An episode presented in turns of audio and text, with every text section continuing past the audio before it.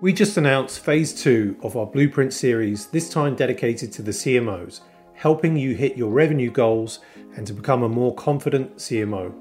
To hit your revenue goals and to get your SaaS business to 100 million ARR, you need to be inspired to think differently, get actionable insights into what the world's best are doing to stay ahead of the game, and connect with other scale up CMOs.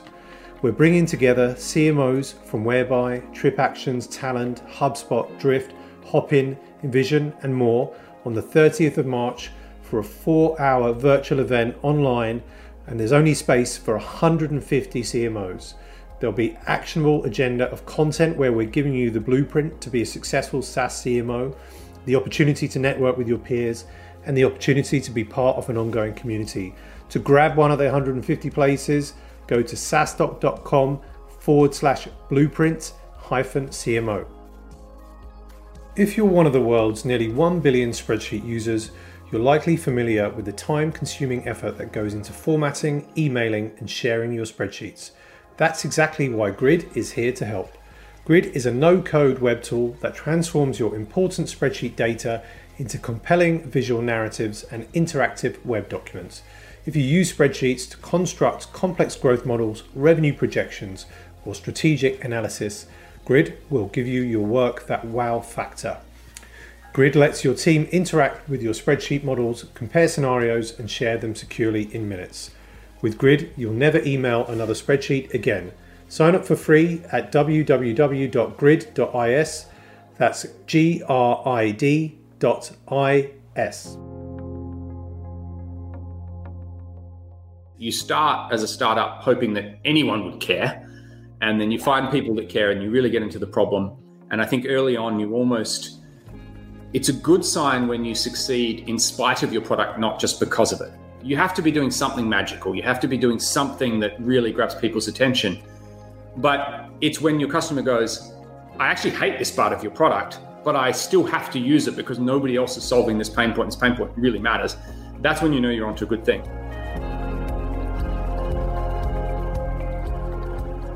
Everyone, I'm Roli Saxena. I'm a, I'm an operator, investor, and uh, on the board of Culture Amp. It is my pleasure to host this session and uh, and invite Didier Elzinga, co-founder and CEO of, uh, of Culture Amp. Uh, prior to my current role, I've been at LinkedIn in a variety of stages, and I, it's been such a pleasure to see Culture Amp go through go through incredible growth over the last few years. Uh, Didier, would you like to introduce yourself? Thank you, Roli, and hopefully you'll be nicer to me in this than you are on my board. No, I, am thrilled to actually have a chance to talk about this because these are the sorts of things that you and I geek out on um, as we plot the trajectory of Culture Amp. Uh, for anyone that doesn't know who I am or who we are, um, I'm Didier Elzinga. I'm the CEO and founder at Culture Amp. Um, Culture Amp's been the last 10, 11 years of my life. Prior to that, I spent 13 years in film working for Hollywood. And for us at Culture Amp, the mission that we have is to create a better world of work. And we want to do that. We want to amplify the experience and the impact that over 100 million people can have. And the way that the world that we're in right now, and you think about the last year and everything that's happened, just how important people and culture is, and how important it is not just to business success, which it is absolutely, but also to the lives we all live as individuals. And so, culture amp, that's really what we what we focus on. So, this concept of what does it mean to be a disruptor, which is what we were at the start, and then what does it mean to try and build a category, which is really what we're thinking about now. Um, it's good timing. It is great timing, uh, but that said, a lot of people, I'm sure, who are listening to this talk are not quite. Uh, I'm, figuring out whether they're ready to have that conversation. So, uh, Didier? Rewind back and think about the early days of Culture Amp. Uh, at what point did you really start thinking? Did you start thinking about being a category creator right from the start, or or were there signals that you were looking for during that uh, during your journey? Yeah, it's it's. An, I think about this in hindsight. Um, we didn't start to create a category.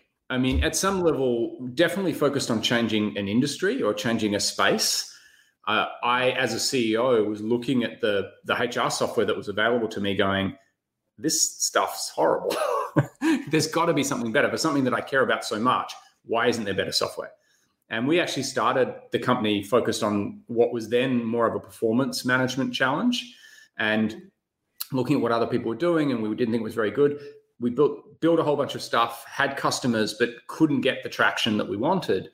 And at the time, we sort of stepped back and went, okay, maybe we're attacking this problem the wrong way. Like rather than trying to focus on individual feedback, maybe we should be focusing on organizational feedback. And we made the switch and we started thinking about how do we help organizations understand what matters to their people and take action on it. And when you think about category, the thing that was really fascinating at the time was that that was a pre existing problem. People knew what employee engagement was, they were trying to solve that problem, and we could help them solve it in a new way. And that's when we really took off. And so for the first, say, four or five years, we definitely didn't want to be bound to what employee engagement was, but we weren't sitting down trying to think about what the category was per se. We were just trying to help customers solve a problem and trying to do it better than, than others had in the past. That's actually a really good segue to the next question I have, which is which is if you know, not, you know, over the years, you know, as you've sort of thought about, I'm sure you've thought about, is this the right time that we should be thinking about creating a category or, or not, right? Mm. And so were there, were there signals that you were looking for in the, uh, in, in how the business was performing or how you were sort of hearing from your customers that said, yes, now this is the time for us to think about creating a category or or uh, you know just continuing to focus down very you know in, in in building a real great solution. Yeah i think it's it's it's such a it's a, a fascinating journey in the sense that you start as a startup hoping that anyone would care and then you find people that care and you really get into the problem. And i think early on you almost it's a good sign when you succeed in spite of your product not just because of it. You have to be doing something magical. You have to be doing something that really grabs people's attention but it's when your customer goes, I actually hate this part of your product, but I still have to use it because nobody else is solving this pain point. This pain point really matters. That's when you know you're onto a good thing. That's the whole product market fit piece. And so when we were, you know, early on, we were really in that, like, how, how can we solve this? How can we, how can we improve it? And if we go to like the Clayton Christensen concept of um, disruptive innovation, often what you're looking for is that you're trying to disrupt on an axis that the existing market doesn't think is important. And for us uh, at Culture, that was actually um, largely user experience. And so, you know, there were people that had really strong people science backgrounds, but the surveys were awful to use. There were people that were building quite nice software, but it had no people science background. And for us, it was the combination of the two that was really a compelling play in the space. And you go down that and you start getting more customers and you start getting more usage. And then if you're doing it right, those customers start going, we want to use you for this. We want to use you for that. Mm-hmm. Why can't we use you to do this? We have these all these products over here that we'd love to replace with something like you. And that's where the category thing comes in because you can't do everything. And so you have to stop and say, well, okay, what does tomorrow look like that's different to today? And where should we place our bets? And how do we lead that? How do we make that something new and different? And I remember probably four or five years ago um, being introduced to Al Ramadan, who wrote Play Bigger and he he he and, and two others wrote this book about category creation. And he sort of talked about it. And i can't remember if this was his definition or just my interpretation but he said like a category is a is a collective term for more than a billion dollars in expenditure. So it's something that people are agreeing across a whole bunch of companies to spend money on. And the really um, exciting challenging horrifying part of it is to, to be successful, you have to convince people to spend money they've already got for something else. And then to create a category, you actually have to get them to change the name of the thing they're spending the money on. And that's quite a, a fascinating thing to start thinking about. What will the future look like that's different to today? Yeah, so that that so Play Big Bigger was one of those books that uh, you know that I thought was really interesting in terms of how it defines and talks about several other cases, including Salesforce, how Salesforce really ended up, uh, you know, going from a world with, you know, CRM was a thing before, like you had companies like Siebel and others, mm. but they really created a new category with with software as a service, right? So the whole version, the, the entire category around SaaS, uh, which this this conference is all about, really, really started with with them and how they really went about doing it. But I think what really um, stood out to me and consistently what I've seen in other companies is exactly what you said you need to be able as a company, need to really look for that signal of product market fit. is your product solving that big pain point that the customer is willing to live with some of the inefficiencies and wait for you to go fix those deficiencies? But your pro- you know the alternative of not having using your product is far worse. So i think that's really really really uh, powerful. How would you say um, you know along with sort of that product market fit is there an element of community that mm. really, really drives. Because I, I mean, I'm always fascinated to see how how Culture Amp has built this amazing community. Would you like to share a little bit more about that? Yeah, well, and I mean, you talked about Salesforce, which I think is you know one of the classic definitions of category creation and also community building. Um, Dreamforce was a thing before Salesforce was a thing, really. If you think about it, like from the very beginning, Mark is a Mark Benioff is a genius at that, and you look at their ability to take that you know passionate consumer passionate audience and have it help define the whole space. And so when i reflected on it culture amp we created the community early on not necessarily because we were trying to build a category but because we were from australia we were an audience in the us and we were trying to find ways to connect. And it goes back to the mission. Like what we wanted to do was take all of these ideas about how to improve businesses how to run them along people science and organizational development, DEI, and so on, and make that available. And so for us, it was we have to bring people together to talk about this. We wanted to talk to anyone who cared about the problem, even if they weren't a customer. But now I look back and I realize that that's such an important part when you're starting to get into trying to think about what a category could be. Because as you said, you have to get product market fit. If you don't get product market fit, don't don't waste your time worrying about categories. Get product market fit. But once you have product market fit, then you have to sit down and say, well, we have this group of engaged people. What can we do with them? And where can they take us? Because it's not just you. You're really like a, a coming together for those. And I think what what Salesforce showed, and, and certainly our journey too, is community has to be more than just a funnel. Like you actually have to be willing to invest in it as something that is bigger than just your customers and it's really around coalescing around the problem and then when you get to the, the category creation part that's one of the key planks that you build to start sitting down saying, okay, let's all paint a picture of tomorrow that's different to what it was in the past. Exactly. Uh, as as one of my mentors would always say, your community can actually create a movement that's bigger than who you are. And and so if you've got if you've got that strong product market fit and you have this community of really uh, loyal champions who are actually willing to go up to the rooftop and shout from the you know from from the rooftop saying amazing things about you. That those two are really strong uh, strong indications of, uh, of, you know you're ready. You're ready to create a market.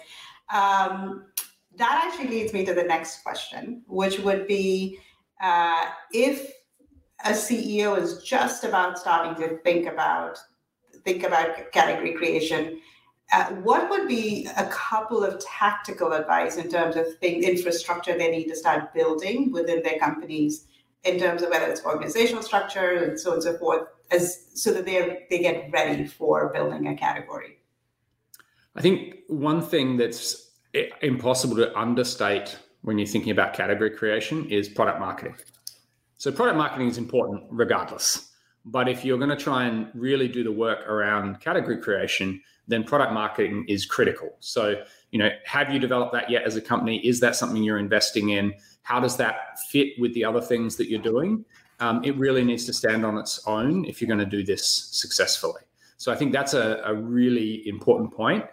And given that category creation is often there are, you know, every once in a while someone will come out and, and potentially create a category from the beginning.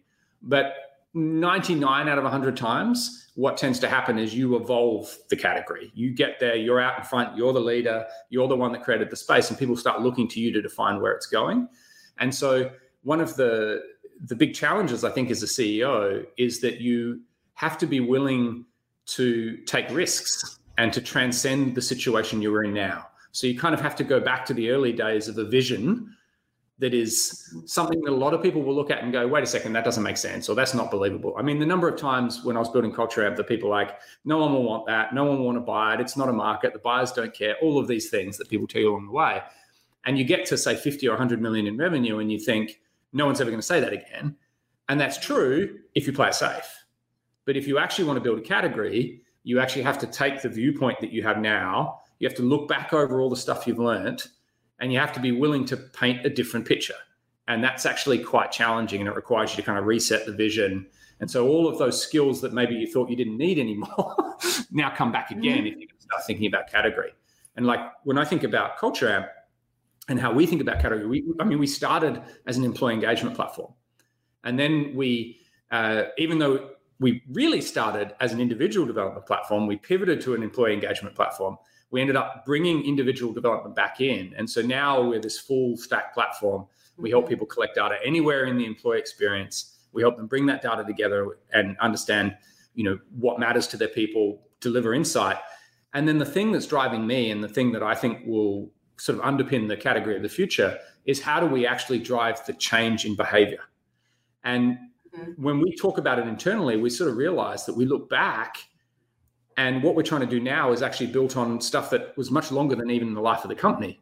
So it's this idea of literacy and, and how you help equip companies to solve problems. So you go back, bear with me, this is a high concept piece, but it's when you're thinking about the categories, you kind of got to set the context.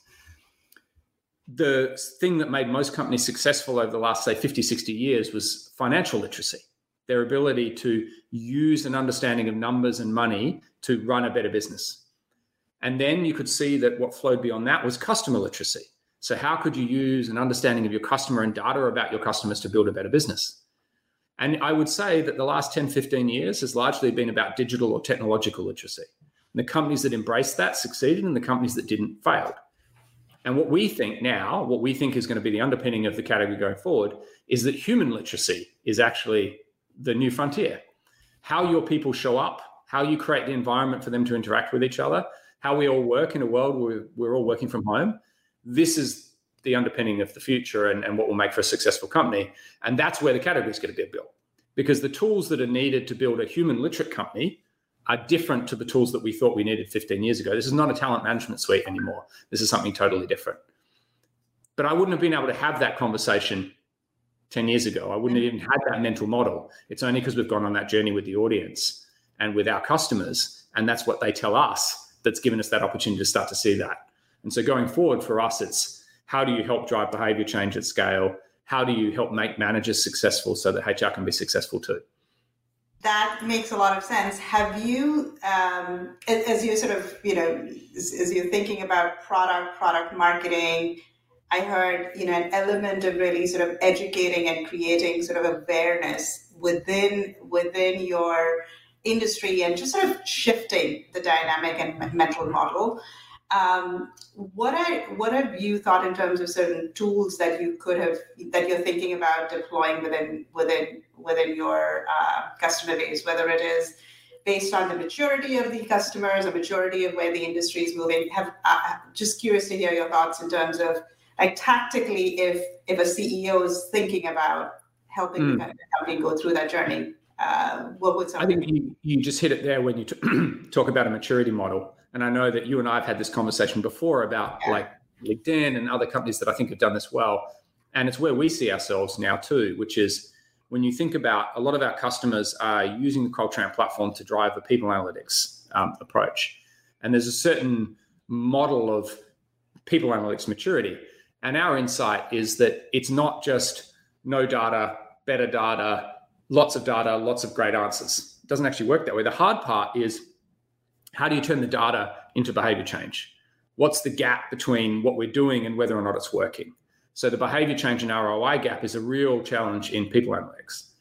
And so when you want to build a category, you've got to be able to sit down and say, where are people on this journey and how do we help them on that journey to the next stage? So we've found that idea of being able to come up with a maturity model.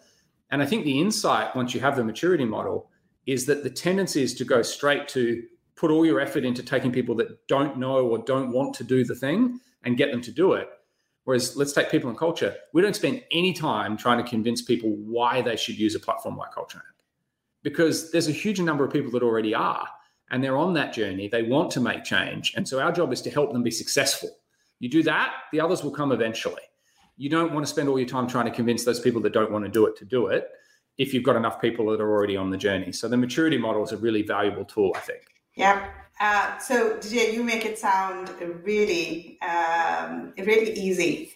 And I know we're kind of running out of time, but let me let me ask you this one one last question on if there are roadblocks and things that people should be thinking ahead of time, you know, the stumbling blocks, what would some of those be as they think about creating a category?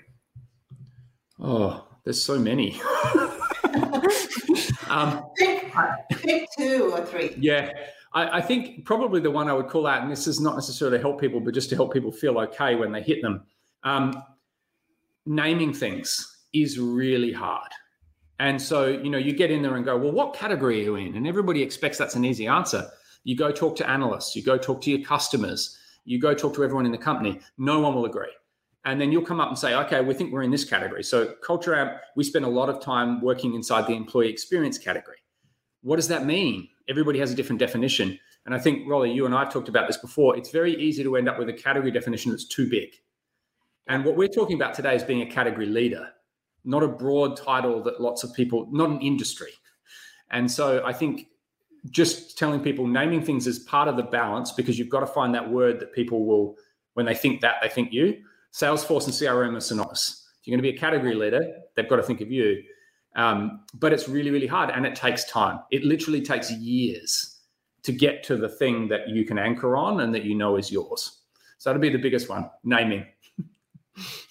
I would I would agree. You actually said two of them, which is naming, and you know I think the biggest one that I've also seen is if you have something that's really broad. If you define your category to be really broad, it actually isn't a category. To your point, it is a industry, and yeah. uh, and being able to have that level of it's it's a balance. Have the right right level of definition that actually allows you to have allows you to have the space to build a solution, build a platform, but not not so big that it becomes uh, diluted. So with that, thank you so much. I know we are up on time. This was very very helpful. I know this is a lot of our conversations we have in the board meeting, uh, but really appreciate you sharing it with with the rest of the audience. Thank you for doing this with me.